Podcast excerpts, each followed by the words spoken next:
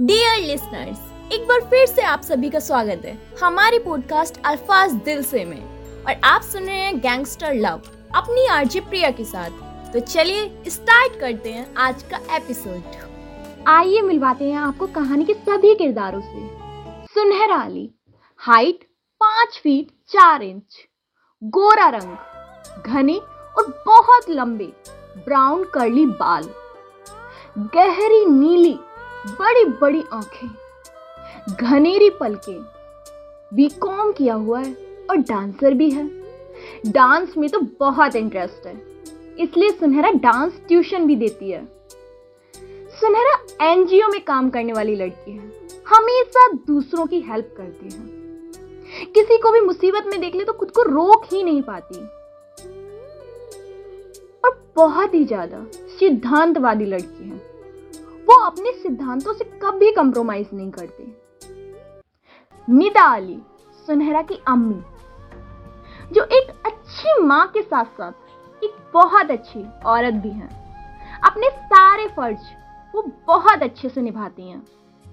Summer Ali, सुनहरा का बड़ा भाई, नेचर से तो एकदम बकवास, बीवी का गुलाम, बहन से चिढ़ने वाला। निशा अली सुनहरा की भाभी। हर वक्त सुनहरा को ताने मारने वाली, उसे परेशान करने वाली। चलिए, अब मिलवाते हैं आपको हमारे मैन लीड हीरो कम विलेन ज़्यादा। यानी हमारी कहानी के हीरो से आरस राणा। हाइट छह फीट चार इंच भूरा रंग, गहरी आँखें सिल्की हेयर खूबसूरत गुलाबी ऊँट। जो उसकी सुंदरता में चार चाँद लगा देता है। वो एक घमंडी, अकड़ू किस्म का इंसान है। इस्माइल कभी उसके होठों से छूकर गुजरती भी नहीं है। जब कोई हंसता है उसके सामने, उसका मन करता है कि वो उसके मुँह से हँसी नोच ले। फीमेल से तो बहुत नफरत करता है। लेडीज़ उसे सिर्फ़ यूज़ करने के लिए पसंद है। जब तक कोई लड़की उसकी बाहों में है, ठीक है, उसके दो मिनट बाद वो उसकी तरफ़ देखना भी पसंद नहीं करता। कुछ ऐसा हुआ है उसके पास्ट में कि उसे सारी फीमेल से चिड़ हो गई। वो उनकी बिल्कुल इज़्ज़त नहीं करता। आरुष एक बिजनेसमैन है, पर आधे से ज़्यादा उसके काम इलीगल होते हैं। Minister, chief minister, prime minister, lawyer, जज, हर किसी तक उसकी पहुँच है। सब के सब उसकी मुट्ठी में है। सब सिर्फ़ उसी के ऑर्डर फॉलो करते हैं। एक बिजनेसमैन होने के बाद भी उसके पास सारी पावर है। वो एक पल में जिसे चाहे बर्बाद कर दे, जिसे चाहे आबाद कर दे। उसका बिज़नेस सिर्फ़ इंडिया में ही नहीं दूर दूर तक सारी कंट्रीज़ में फैला हुआ है। वो अदर कंट्रीज़ में भी ड्रग्स सप्लाई करता है। इतनी दौलत होने के बावजूद भी उसे बस पैसा कमाना था। उसका मानना था कि पैसा ही सब कुछ है। पैसे से हर रिश्ता खरीदा जा सकता है। इसीलिए आरस को पैसे की ऐसी लत लगी। ऐसी हवस बढ़ी कि वो बड़ा से बड़ा क्राइम करने में एक बार भी नहीं सोचता था। नवीन राणा, आरुष के पिता, वो बहुत ही सच्चे, नेक और ईमानदार इंसान थे। पर आरुष के काले कारनामों के बारे में कुछ नहीं जानते। इसीलिए वो अपने बेटे से बहुत प्यार करते हैं। सुहानी राणा, आर उसकी माँ। सुहानी राणा बहुत पुराने ख्यालात की लेडी हैं। स्वभाव से काफ़ी चिड़चिड़ी। वो पुराने रीति रिवाजों को मानने वाली। लड़कियों और बहुओं को लेकर उनकी सोच वही पुरानी। फीमेल को जॉब नहीं करनी चाहिए, छोटे कपड़े नहीं पहनने चाहिए, सर पे चुन्नी होनी चाहिए and all that Seema Rana और उसकी छोटी बहन। वो बहुत ही खूबसूरत है और अठारह साल की है और दिल की तो बहुत स्वीट है। वो स्टडी करती है। इसके अंदर आरुष की जान बसती है। मयूर राणा आरुष का छोटा भाई। देखने में आरुष से कम नहीं, मयूर जो अपने भाई से बिल्कुल डिफरेंट है। खुश मिजाज नेक और थोड़ा नोटी और एक नंबर का दिलफेक आसिक रोज़ाना उसे एक नई लड़की से प्यार हो जाता है। ये अभी स्टडी करता है साथ में अपने दम पर अपना करियर बनाना चाहता है। उसी की कोशिश में लगा है। चलिए अब हम अपनी कहानी शुरू करते हैं।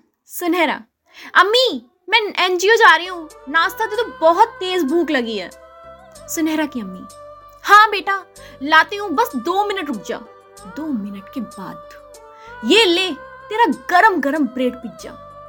अम्मी ने उसे नाश्ता परोसते हुए बोला, वाओ, आपके हाथ का तो स्वाद ही अलग है, मज़ा आ गया बाई गॉड हाँ हाँ जैसे तेरा बाप रख कर गया है, उड़ाती तो ऐसे है।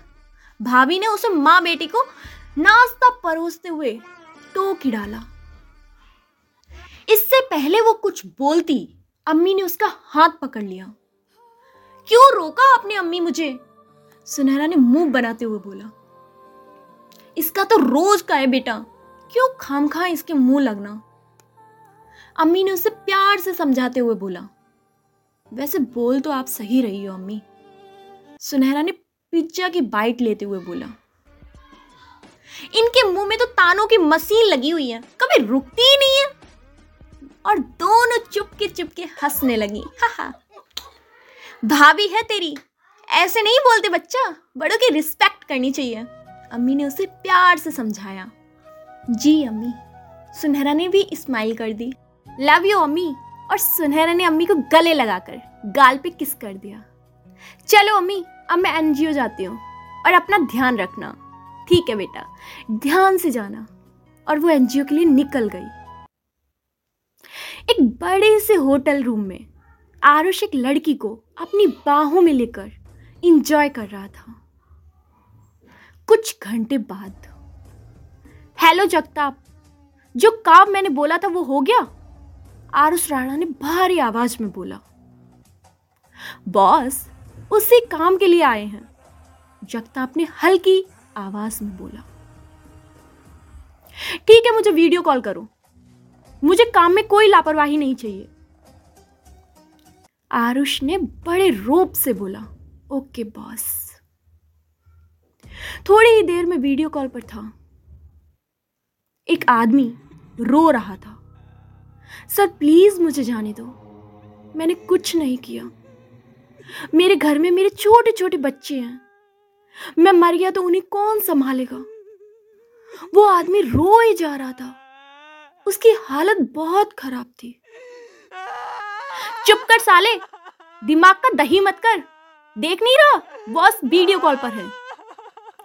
जगताप ने उसे गुस्से से एक थप्पड़ मारते हुए बोला।